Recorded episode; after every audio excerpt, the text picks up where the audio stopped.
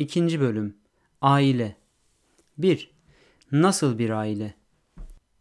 Bir önceki bölümde cemiyetin en mühim rükünlerinden biri olan aile ve yuvanın dini prensiplere bağlılığı üzerinde durmuş ve her şeyin en mükemmel şekilde gerçekleştirilebilmesini mükemmel bir plana bağlayarak bu fevkalade önemli işin daha düşünce safhasındayken ciddiyetle ele alınması gerektiğini hatırlatıp geçmiştik.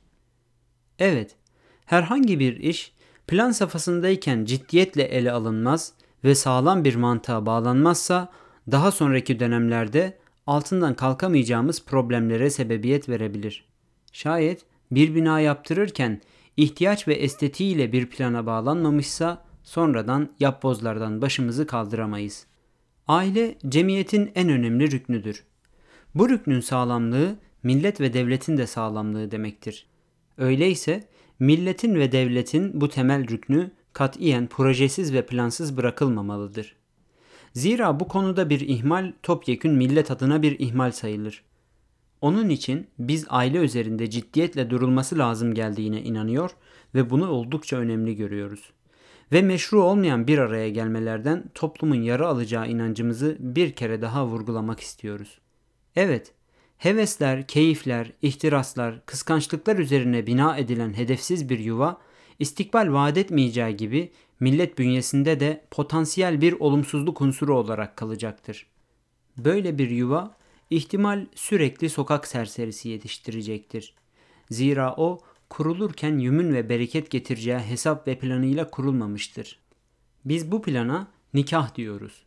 Ve nikaha giden yolda nefsanilik ve heveslerin bir yana bırakılarak mantığın, fikrin ve kalbin hakim olması gerektiğini düşünüyoruz. Ve yine böyle bir izdivaçta dini duygu, dini düşüncenin esas alınmasının çok yararlı olacağına inanıyoruz.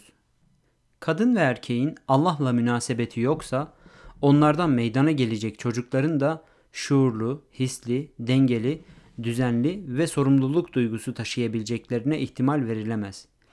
Eğer her şeye rağmen iyi neticeler elde edilirse ki edilmesi çok zordur, onu da Cenab-ı Hakk'ın fevkaladeden bir ihsanı sayar ve minnetle iki büklüm oluruz. Aslında yaşadığımız şu kevnü fesad içinde her şey bir sebebe bağlıdır.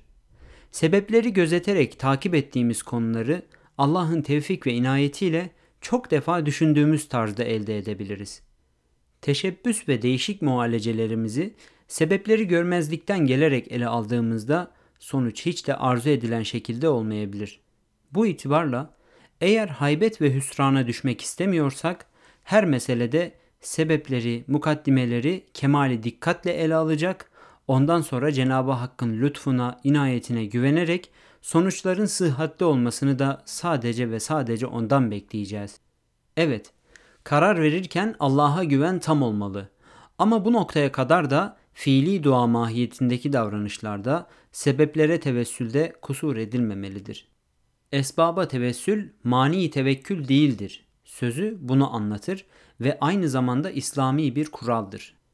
Biz aile gibi ciddi bir müessesenin kuruluşunda da bu prensiplere riayet etmenin gerekli olduğuna inanıyoruz. Ailenin bu şekilde kurulması mevzuu benimsendikten sonra mükemmel nesiller elde etme konusundaki prensipler de bir şey ifade edecektir. Ama meselenin temelinde bir bozukluk varsa daha sonraki mualecelerin tesiri de o nispette azalacaktır. Temelinde yümün ve bereket olan bir ailede yani mazbut kadın, mazbut erkek, müslim kadın, müslim erkek, mümin kadın, mümin erkek, sorumluluklarını yerine getiren kadın ve erkeğin bir araya geldiği bir yuvada her şey yerli yerindedir ve bu yuva cennet köşelerinden bir köşedir. Zannediyorum böyle bir çatı altında meydana gelen o yavruların cıvıl cıvıl bağırıp çağırmaları dahi Allah nezdinde meleğin tesbihi gibi mukaddestir ve dua mesabesindedir. Kur'an-ı Kerim mesut bir toplumu kadınıyla erkeğiyle ele alırken ki yukarıda onun bir iki mübarek cümlesini iktibas etmiştik, konuyu şöyle resmeder. Müslüman erkekler Müslüman kadınlar, mümin erkekler mümin kadınlar, taate devam eden erkekler taate devam eden kadınlar, doğru sözlü erkekler doğru sözlü kadınlar, sabreden erkekler sabreden kadınlar, Mütevazı erkekler, mütevazı kadınlar. Sadaka veren erkekler, sadaka veren kadınlar. Oruç tutan erkekler, oruç tutan kadınlar. Irzlarını koruyan erkekler, ırzlarını koruyan kadınlar. Allah'ı çok zikreden erkekler, zikreden kadınlar var ya, işte Allah bunlar için hem bir mağfiret hem de büyük bir mükafat hazırlamıştır. Azhab suresi 35. ayet.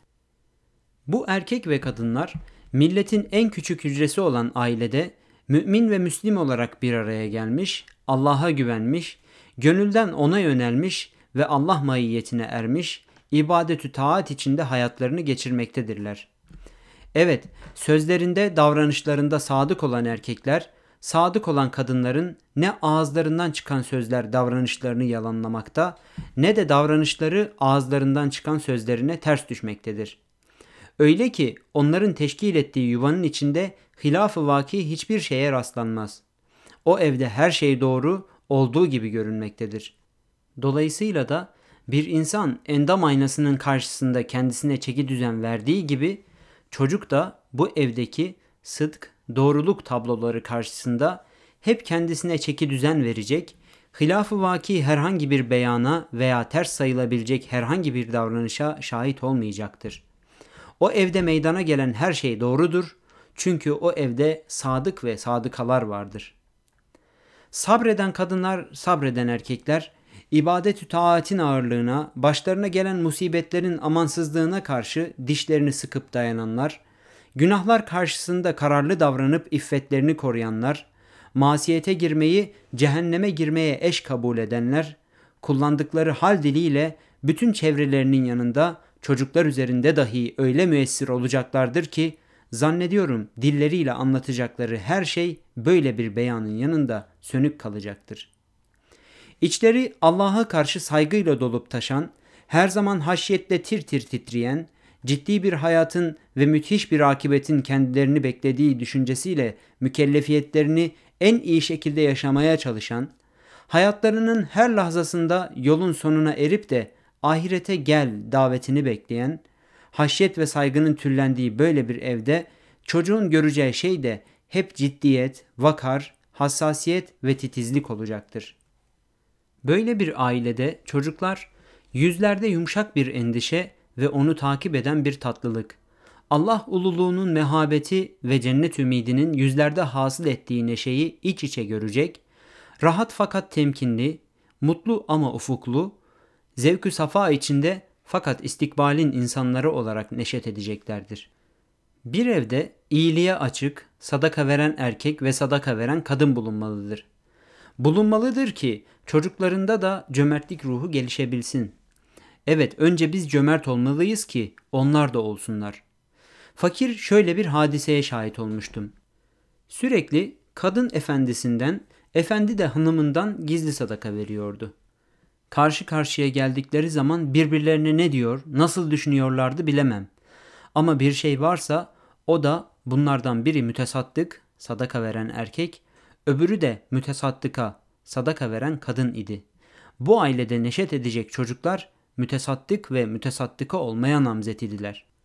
Allah'ın emrettiği oruç disiplinini yerine getiren kadın ve erkekten meydana gelen aile, bundan da meydana gelen cemiyet ve millet huzur ve emniyetin başka bir buğduna adaydır.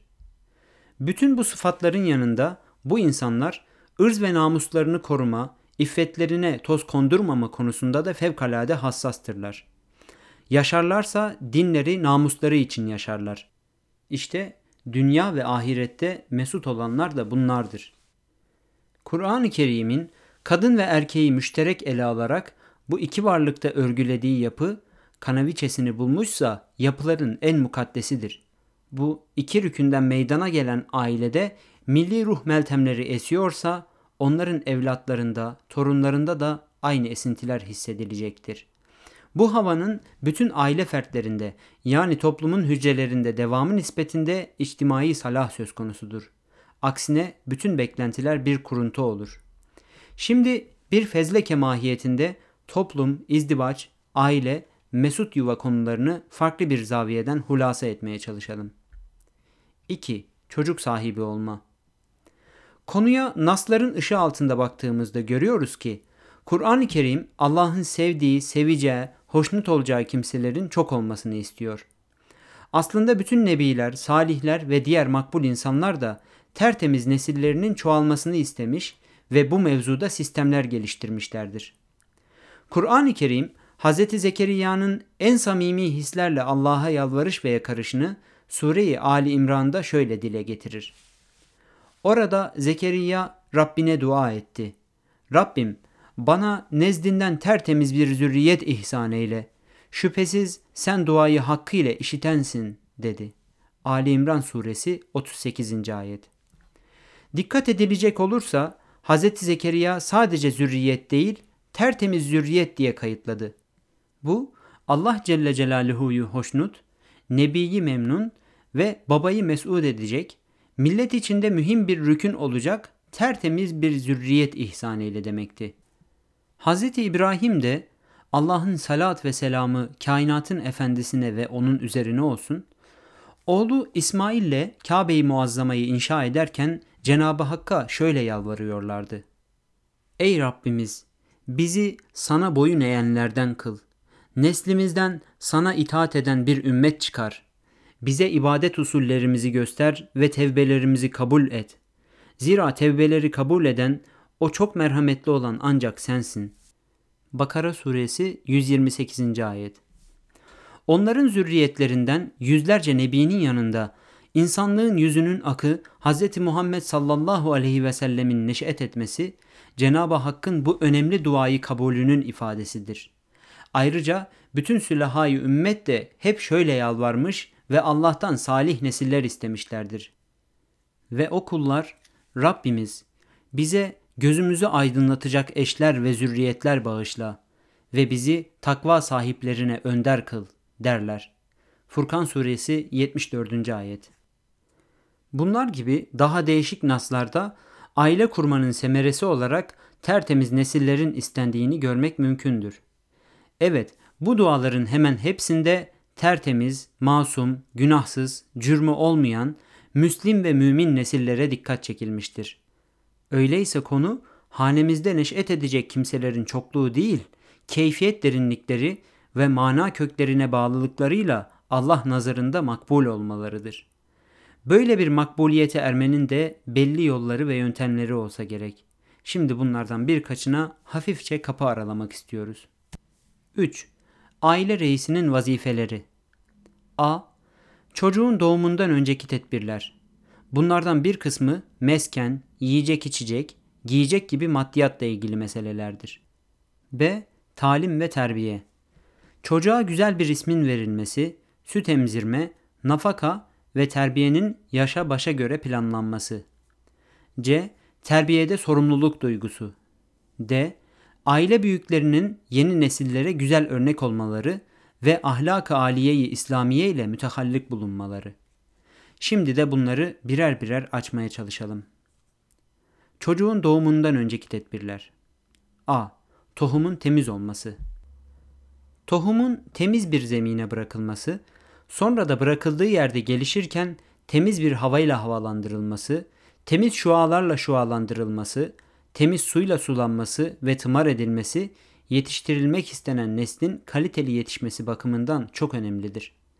Bu mülahazayı teyit sadedinde Buhari ve Müslim'in Resul-i Ekrem sallallahu aleyhi ve sellem'den naklettikleri şu hadis başlı başına bir önem arz eder.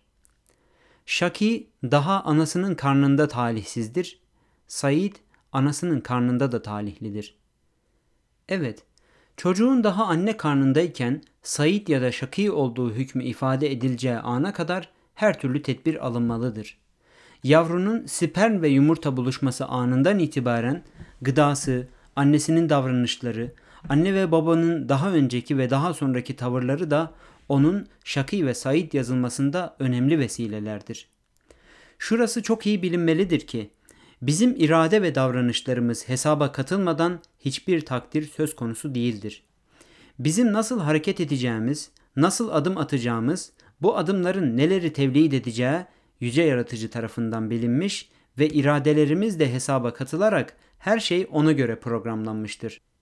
Nice çocuklar vardır ki neş'et ettikleri ortam ve müsebbipleri açısından dünyaya geldikleri andan itibaren talihsizdirler. Ancak Allah Celle Celaluhu'nun kendi lütfu ve atasıyla onların halini saadete çevirmesi istisnai bir durum teşkil eder. Evet, her şey daha tohumun atıldığı andan itibaren başlar.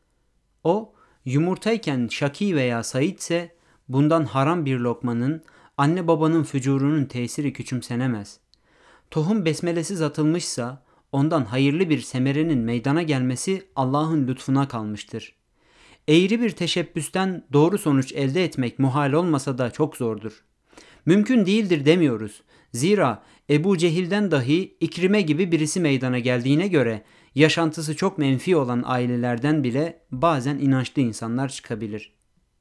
Ayrıca sizi tek bir candan Adem'den halkeden, ondan da yanında huzura eresiniz diye eşini Havva'yı yaratan odur. Adem eşiyle birleşince o hafif bir yük yükleniverdi, hamile kaldı. Onu bir müddet taşıyıp da hamileliği ağırlaşınca Allah'a andolsun bize salih, kusursuz bir çocuk verirsen sana ziyadesiyle şükrederiz diye dua ettiler.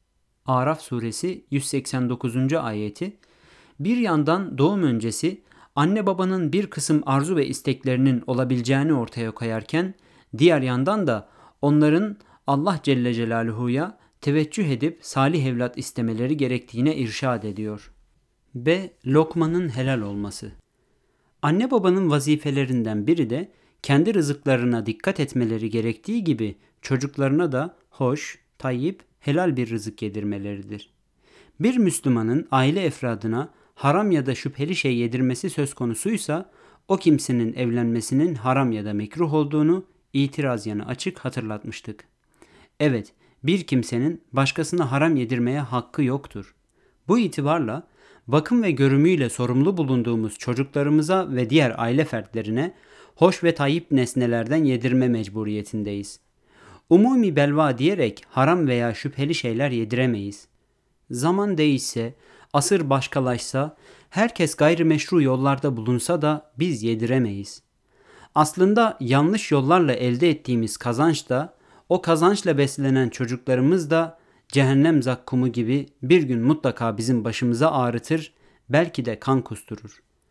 Daha önceki vazifelerimizi yapmışsak, dünyaya gelen her yeni misafirin belli ölçüde şekavetlere kapalı bir sayid, saadete namzet olduğunu bekleyebiliriz.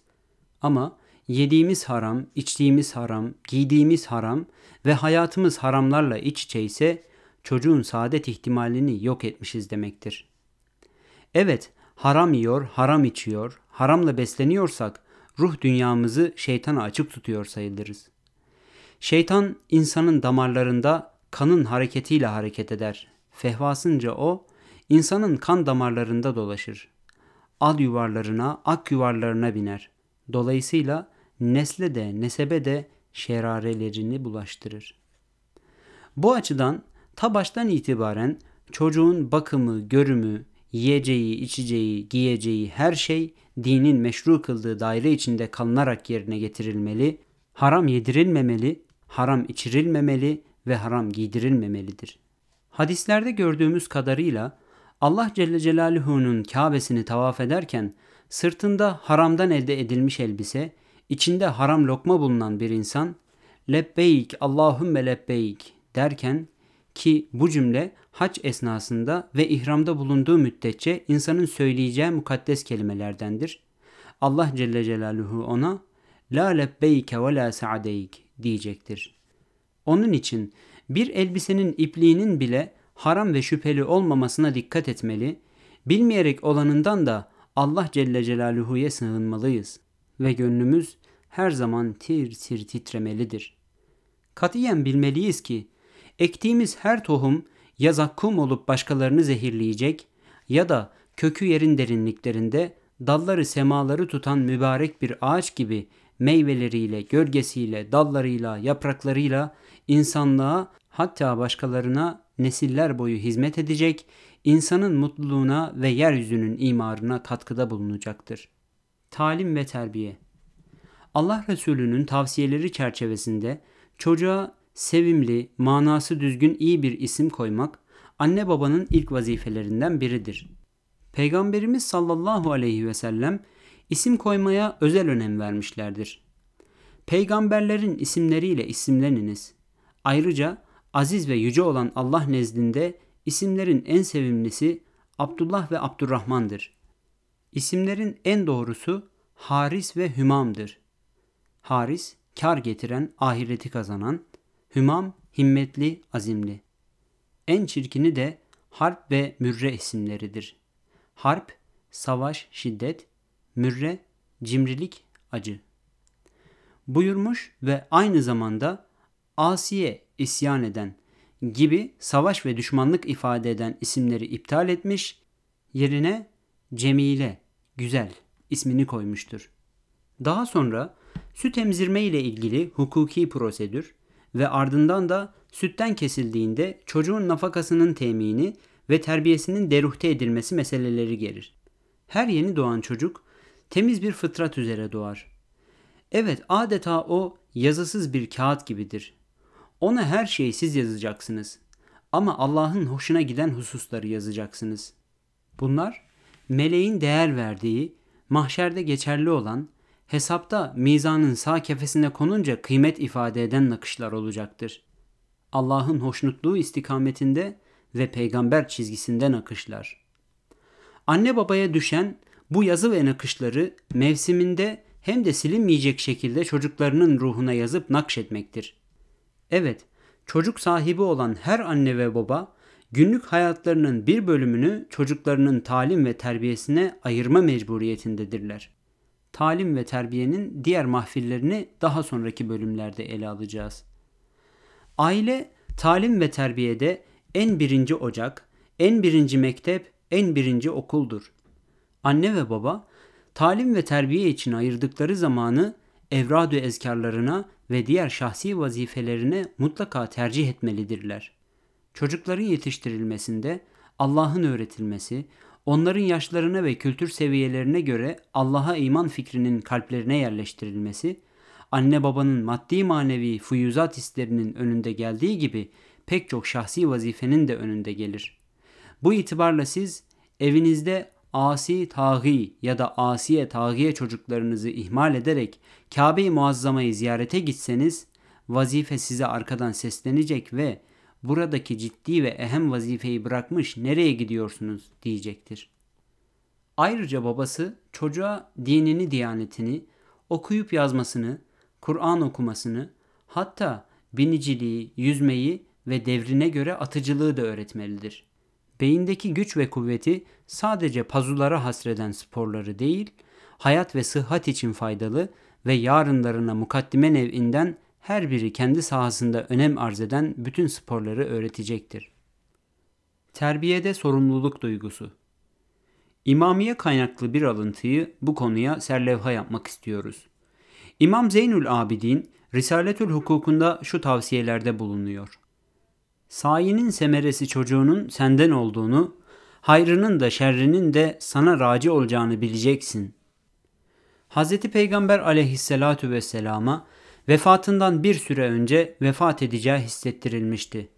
Bunun üzerine o sallallahu aleyhi ve sellem bir gün sahabe topluluğuna kul dünya ile ahiret arasında muhayyer bırakıldı da o ahireti tercih etti vermişti.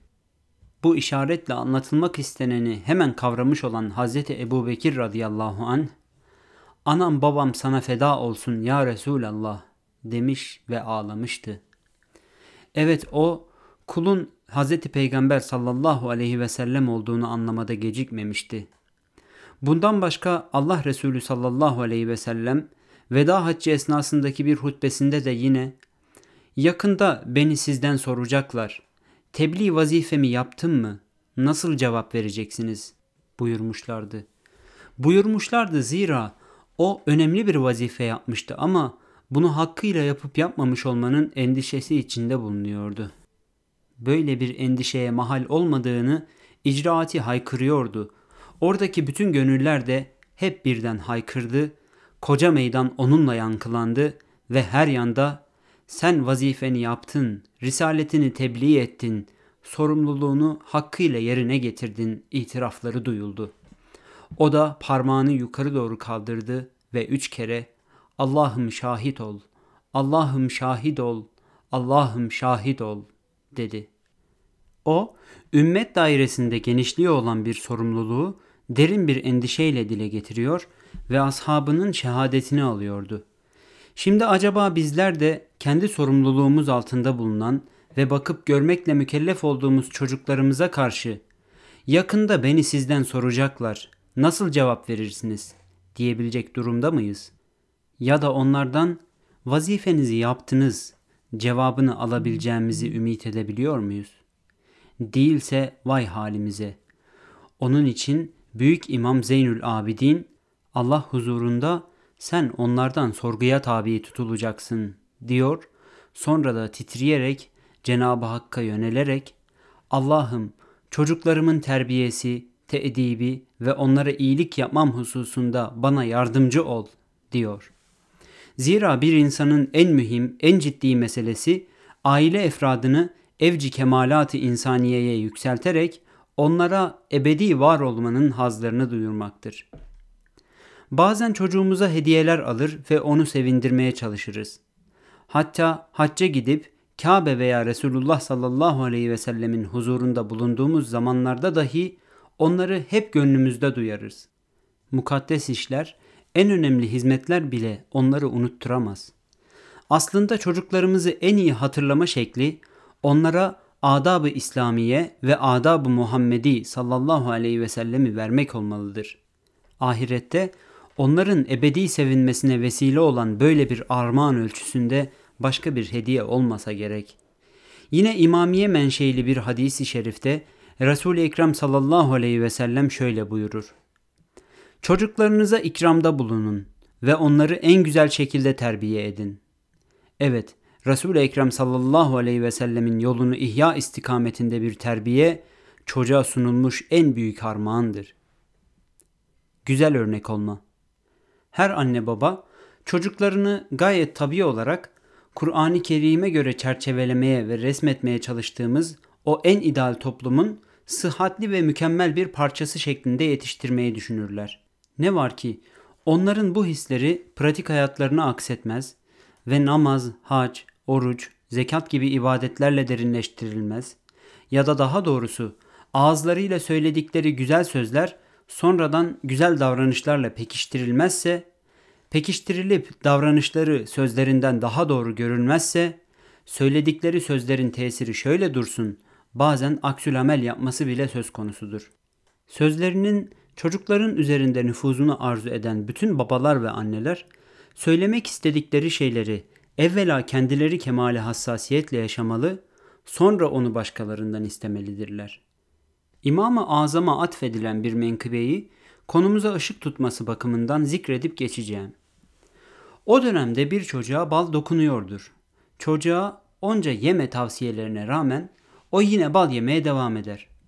Derken bir gün elinden tutup Hazreti İmam'ın huzuruna getirir ve bu çocuk bal yiyor, biz yememesini istememize rağmen o yemeye devam ediyor derler. Hazreti İmam götürün bu çocuğu 40 gün sonra bana getirin der. 40 gün sonra yeniden getirilir. İmam çocuğu karşısına alır ve bal yememesini tavsiye eder. Çocuk kalkarken babasının elini öper ve babacığım bir daha bal yemeyeceğim der. Oradakiler ya imam ilk getirdiğimiz zaman niçin nasihat etmeyip de bizi 40 gün beklettiniz diye sorduklarında imam onlara şöyle cevap verir. Siz çocuğu bana getirdiğiniz gün ben bal yemiştim. Eğer kendi yaptığım bir şeyden onu vazgeçirmeye çalışsaydım ihtimal nasihatim makes bulmayacaktı. Bu 40 gün içinde ben onu vücudumdan atıp da öyle nasihat etmek istedim. Doğru sözün yanında doğru hareket çok mühimdir. Çünkü çocuğun nazarında davranışlarımızla sözlerimiz arasındaki tezat onun bize olan güvenini sarsar. Hayatta bir kez olsun yalanınızı ya da davranış ve söz çelişkinizi yakalayan çocuk bunu zihninde taşıdığı sürece siz onun nazarında güvenilmez biri olarak kalırsınız. İleride küçük bir hoşnutsuzluk hasıl eden davranışınızda o husus şuur üstüne çıkar ve siz evladınızın nazarında tiksinti duyulan biri gibi algılanırsınız. Dolayısıyla da sözleriniz onda hiç mi hiç makes bulmaz. Öyleyse davranışlarımızı öyle ayarlamalıyız ki onlar bizi evlerinin içinde baba anne değil de birer melek farz etmeliler. Bizde ciddiyet, bizde vakar, bizde hassasiyet görmeli ve sonuna kadar bize güvenmelidirler. İşte duygu ve düşüncelerin böylesi bir yolla intikalini başaran anne ve babalar en başarılı muallim sayılırlar. Anne baba sorumluluğu Herkes kendi sorumluluk alanının mesulüdür ve elinin altındakilerden sorumludur. Bakıp görme, görüp gözetme mevzuunda bütün başarılar onun hasenat hanesine, bütün olumsuzluklar da seyyiat hanesine yazılacaktır. Nebiler serveri sallallahu aleyhi ve sellem Buhari ve Müslim'de yer alan bir hadisi şeriflerinde şöyle buyururlar. Her birerleriniz rai ve hepiniz elinin altındakinden sorumlusunuz. Devlet reisi bir rai ve elinin altındakilerden sorumludur. Her fert ehlu iyalinin raisidir ve raiyetinden mesuldür. Kadın beynin hanesinin raisi ve gözetiminde olan şeylerden sorumludur. Hizmetçi efendisinin malının raisi ve elinin altındakilerden mesuldür. Her birerleriniz rai ve her birerleriniz raiyetinden sorumludur. Mevzu çocukların birer emanet kabul edilmesiyle alakalı olunca şu hadisin de konumuzla irtibatlı olduğu söylenebilir. Her doğan İslam fıtratı üzere doğar. Sonra ebeveyni onu Hristiyanlaştırır, Yahudileştirir veya Mecusileştirir. Evet her doğan çocuk her şey olmaya müsait temiz bir fıtratla doğar. Doğar ve kabiliyetlerini inkişaf ettirmek üzere size teslim edilir. Yani onları terbiye etme işi size bırakılır. Sonra o çocuklar anne babasına tabi olarak ya Yahudi, ya Nasrani ya da Mecusi olurlar. Tabii burada şu hususu ilave etmek de mümkündür. Kimisi de anne babaya veya içinde bulunduğu ortama göre mürtet ve dinsiz olur. Öyleyse neslin yetişmesi hususunda anne babanın din ve diyaneti çok mühim olduğu gibi terbiye mevzuunda da din ve diyanetin esas alınması o kadar önemlidir. Şu bir gerçek ki her şey olmaya müsait ve müstahit dünyaya getirdiğimiz çocuklarımızı kendi ruh ve mana köklerimize göre şekillendirmezsek ayrı bir kalıbın insanı olarak yetişmeleri kaçınılmazdır. Dolayısıyla da hiç farkına varmadan mürtet babası olabilirsiniz. Öyleyse mevsiminde onlara mutlaka kendi ruhumuzun özünü, usaresini aşılayarak onların yabancılaşmalarını önlemeliyiz. Bağ ve bahçemizdeki ağaçlara aşı yapıyor, ilim ve tekniğin gereklerine göre varlığa müdahale hakkımızı kullanarak daha iyi semere almaya çalışıyoruz. Odundan, taştan, ağaçtan, topraktan daha aşağı olmayan çocuklarımıza bu kadar olsun kendi esaslarımız çerçevesinde ihtimam göstermemiz gerekmez mi? Onlar alakasızlığın bodurlaştırması ve bozma gayretlerinin azgınlaştırması gibi iki dezavantaja karşılık onlar alakasızlığın bodurlaştırması ve bozma gayretlerinin azgınlaştırması gibi iki dezavantaja karşılık ebeveynin vereceği iyi şeyler gibi tek avantaja sahip bulunuyorlar. Evet, olumlu müdahale olmazsa kokuşurlar, başkalarının elinde de fesada uğrarlar. Her iki halde de bize rağmen bir çizgi takip ederler. Hususiyle günümüzde anne baba bütünüyle dünya işlerine daldıklarından evlatlarını tamamen ihmal etmişlerdir. Hatta bu asır ölçüsünde çocukların ihmal edildiği ikinci bir asır göstermek mümkün değildir. Yine İmamiye menşeili bir hadiste Allah Resulü sallallahu aleyhi ve sellem şöyle ferman ediyor. Ahir zamanda babalarından ötürü evlatların vay haline. Bu söz üzerine sahabe şaşkınlık içinde sorar. Müşrik babalardan ötürü mü onlara kıyıldı da heder oldular? Hayır, mümin babaları onlara kıydı. Nasıl oldu ya Resulallah? Babaları onlara feraiz dini yani dinin temel rükünlerini öğretmediler. Bu hadisi şerifi biraz tasarrufla şöyle açabiliriz. Şu küçük dünya hayatı adına feraiz din terk edildi. Sorumlular din eğitim ve öğretimini bütün bütün ihmal edip sadece maddi hayatı nazara verip himmetlerini o noktada yoğunlaştırdılar. Küçük bir dünya menfaati uğrunda kalbi ve ruhi hayatlarını ihmal ettiler. Kur'an okutmak, onun ruhunu öğretmek, din ve diyaneti talim etmek vaktini alır diye dini bilgileri öğretmeyi önemsemediler. Yukarıdaki hadisin manası şu ayetle de tam bir uyum arz etmektedir. Yo yo, siz ücreti ve lezzeti peşin olanı çok seviyor, ahiret veya neticeyi umursamıyor, görmezlikten geliyorsunuz. Kıyamet Suresi 20. ayet. Allah Resulü sallallahu aleyhi ve sellem sözlerini şöyle devam ettiriyor. Ben onlardan beriyim, onlar da benden beri olsunlar. Yani evladını ihmal eden, çocuğunun heder olup gitmesine göz yuman, dahası bir neslin mahvolması karşısında titremeyen anne babalardan ben uzağım, onlar da benden uzak olsunlar.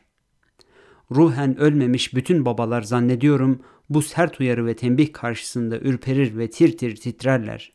Titremelidirler de. Böyle önemli ve hayati bir sorumluluk kendisine anlatıldığında Halife Ömer bin Abdülaziz bayılıyor ve 24 saat kendine gelemiyordu. Hatta vefat edecek diye oturup başında Kur'an okuyorlardı. Kendine geldiğinde de hıçkırarak Allah'tan korktuğunu söylüyordu.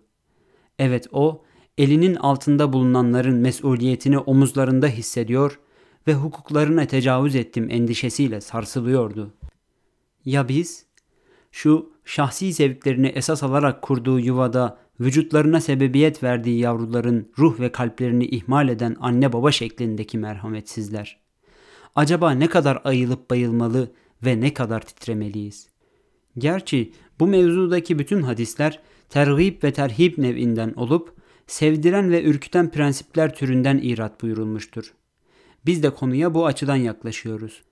Ama bu mevzuda tabii ki yapacağımız bir kısım şeyler de var. Çocuklarımızı yetiştirme, şekillendirme konusunda İslam'ın ve Kur'an'ın bize yüklediği sorumluluklar var. Daha önce prensipler halinde sıraladığımız ve ileride açmayı düşündüğümüz hususlar ki çocuklarımızın hisli, derin, ahlaklı ve dindar olmaları ve bizim de o hanede aziz bir peder, azize bir valide olarak duyulup hissedilmemiz, kabul edilip saygı görmemiz, hatta her halimizde bir bilge gibi algılanmamız gibi sorumluluklarımız oldukça önem arz etmektedir. A. Çocuklar arasında adaleti muhafaza etme. Bu konuların başında da çocuklarımızdan birini diğerine tercih etmeme prensibi gelir. Evet, bu konudaki küçük bir kusur bizi çocuklarımız üzerinde tesirsiz hale getirmeye yeter. Resul-i Ekrem sallallahu aleyhi ve sellemin bu konudaki şu irşatları ne manidardır. Numan bin Beşir radıyallahu anh'ın babası yani Hazreti Beşir, baba da evlat da Müslümandı ve ashab-ı Bedir'dendi, geldi ve dedi ki, Ya Resulallah, başka çocuklarım da var ama Numan başka. Müsaade ederseniz servetimin şu kadarını Numan'a vermek istiyorum. Hazreti Peygamber sallallahu aleyhi ve sellem, diğer çocuklarınıza da o kadar verdiniz mi? diye sordu. Beşir, hayır dedi. Allah Resulü sallallahu aleyhi ve sellem bu defa umuma tevcihi kelam ederek şöyle buyurdular. Allah'tan korkun ve evlatlarınıza karşı adilane muamelede bulunun. Sonra da Beşir'e dönerek sen çocuklarının hepsinin sana aynı derecede hürmet etmelerini ister misin? Beşir de evet isterim deyince o halde böyle yapma dedi. Yani sen sadece bir evladını değil hepsini gözet. Sen onlardan birine teveccüh ve ihtimam göstersen, ona hediye alıp atiyede bulunsan, bu defa diğerlerinin sana karşı bir iyilik duygusu azalır ve itimadı sarsılır. Allah Resulü sallallahu aleyhi ve sellem meseleye esaslı bir çözüm teklif ediyor ve muhtemel bir problemi temelden hallediyor. Evet, aynı hanedeki çocuklardan birinin diğerlerine tercihi Evvela diğer çocuklarda tercih edilen kardeşlerine karşı kıskançlık hissini uyarır ve kardeşleri birbirine karşı düşman haline getirir. Bu meseleleri psikolojinin dar prensiplerine dayanarak izah etmeye çalıştığımızı düşünmeyiniz. Biz burada Kur'an-ı Kerim'in ruhlarımıza duyurmak istediği gerçeklerin evrenselliği, insan tabiatına uygunluğu, makuliyeti, mantıkiyeti ve insaniliği üzerinde duruyoruz. Bilindiği üzere Yusuf aleyhisselam Rüyasında yıldızların, ayın ve güneşin kendisine secde ettiğini görmüştü. Bu sevinilecek ve iftihar edilebilecek durumu babasına açtığında babası "Evladım, bunu kardeşlerine anlatma." demişti. Yusuf suresi 5. ayet. Nübüvvet derinliğiyle insan tabiatını bilen bu büyük insan böyle bir meselenin kardeşlerinde kıskançlık hissini uyaracağını hissetmiş ve böyle bir rüyayı anlatmanın henüz tezkiye-i nefse erememiş kimselerde kıskançlığa sebebiyet vereceğini düşünmüştü. Maalesef neticede endişe ettiği şeyler gerçekleşmiş, kardeşleri Yusuf aleyhisselamı ölmek üzere bir kuyuya atmış ve bu olayla peygamber hanesinde bile çekememezliğin insanı ne hale getireceğini ortaya koymuşlardı.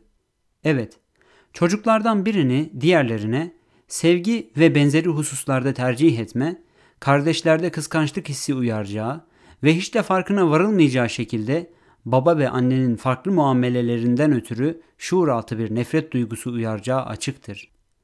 Bu mülahazaları sevgilerimizin, nefretlerimizin, dostluklarımızın, düşmanlıklarımızın sebep, saik ve şuuraltı kaynaklarıyla düşündüğümüzde daha iyi anlarız. Çok samimi ve sıkı fıkı olduğunuz bir arkadaşınız vardır. Ama her nasılsa bir defasında size İsar hissi izhar edememiş ve bir noktada hotkamlığıyla hiç de beklemediğiniz bir davranış sergilemiştir. Siz isteyerek veya istemeyerek bunu hafızanızın bir tarafına yerleştirirsiniz. Hemen her hadise insan dimağında bir iz bırakır geçer, sonra başka hadiseyle hortlayıverir.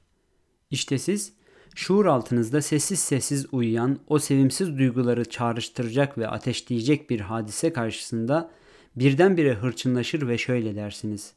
Zaten ben sizin böyle olduğunuzu önceden anlamıştım. Şimdi bir de bu türden menfi olayların üst üste yığıldığını, birkaçının birden hortladığını düşününüz. Uzun bir maziden gelen bütün bu bulantıların hemen hepsini birden o insanın yüzüne vurur, sonra da nefsinizi müdafaa etmeye durursunuz. İşte çocuğun dimağına veya hafızasına ya da şuur altına yerleşen düşünceleri depreştirecek sizin çocuklar arasındaki herhangi bir olumsuz tavrınız o çocuğu size karşı hırçınlaştıracak sonra da onun sizleri bütün bütün dinlememesini netice verecektir. Aslında bu konunun sadece bir yönünü teşkil etmektedir. Meseleyi çocuğun bütün hayatını içine alacak şekilde ele alacak olursak iş daha da karmaşıklaşır.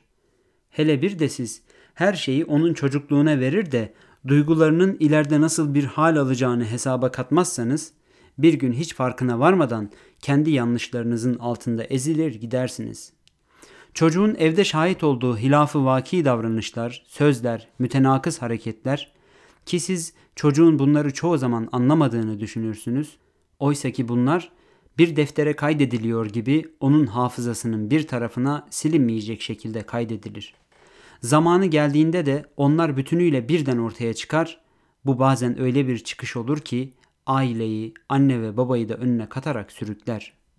Binaenaleyh anne baba olmak isteyen herkes belli bir seviyede psikoloji, pedagoji ya da en azından Kur'an'ın bu mevzudaki mücmel prensiplerini bilmeli ve ondan sonra yeni bir hayata bismillah demelidirler.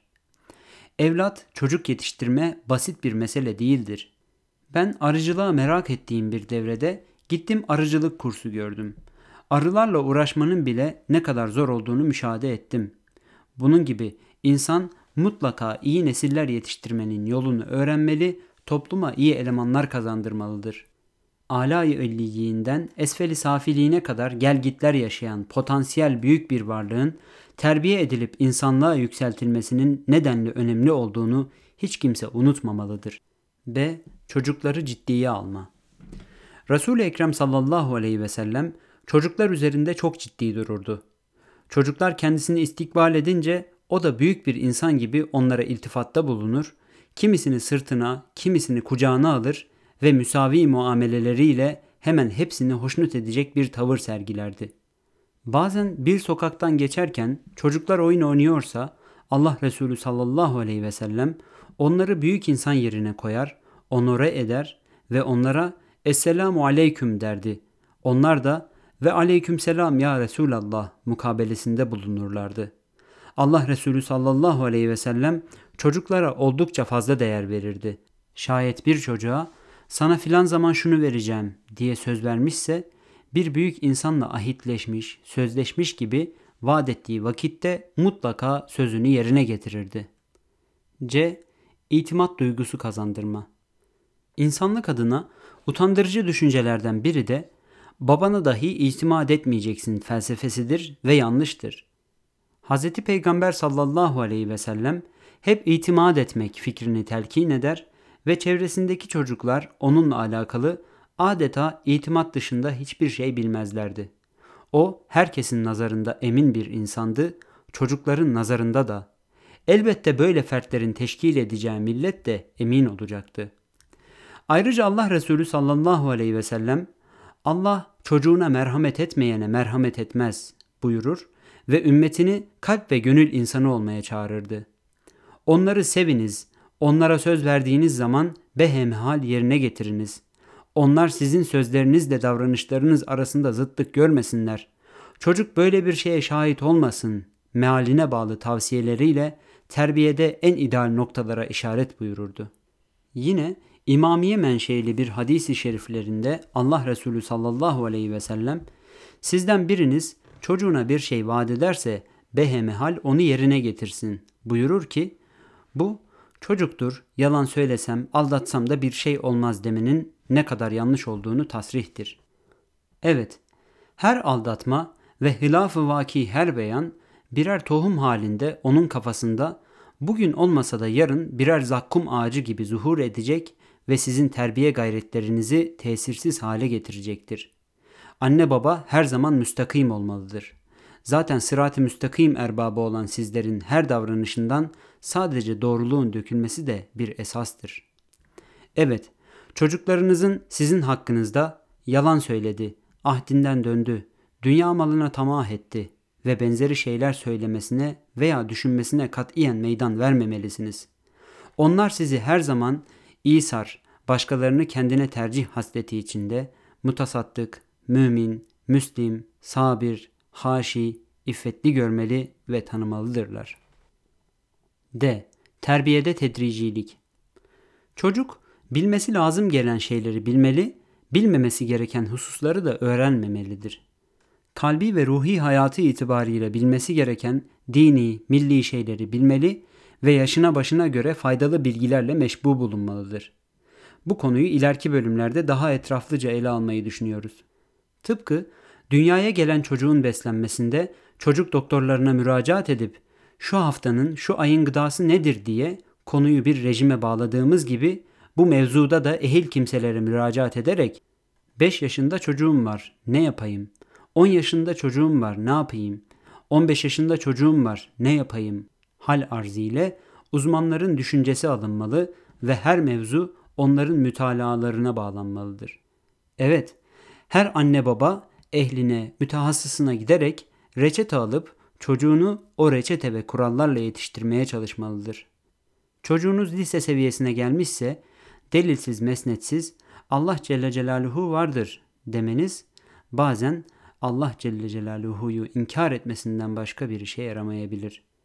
Belki o noktada biraz da felsefeyle memzuç ilimle dini bilgiler müşterek verilmelidir ki tesir icra etsin. Ama çocuğunuz daha ilk mektepteyken felsefe dersi vermeye kalkarsanız onun kafasını bütün bütün bulandırmış olursunuz. Öyleyse bir hekim gibi çocuğun seviyesini, devrini, kültür muhitini bilerek ona göre bir şeyler verme mecburiyetindesiniz.''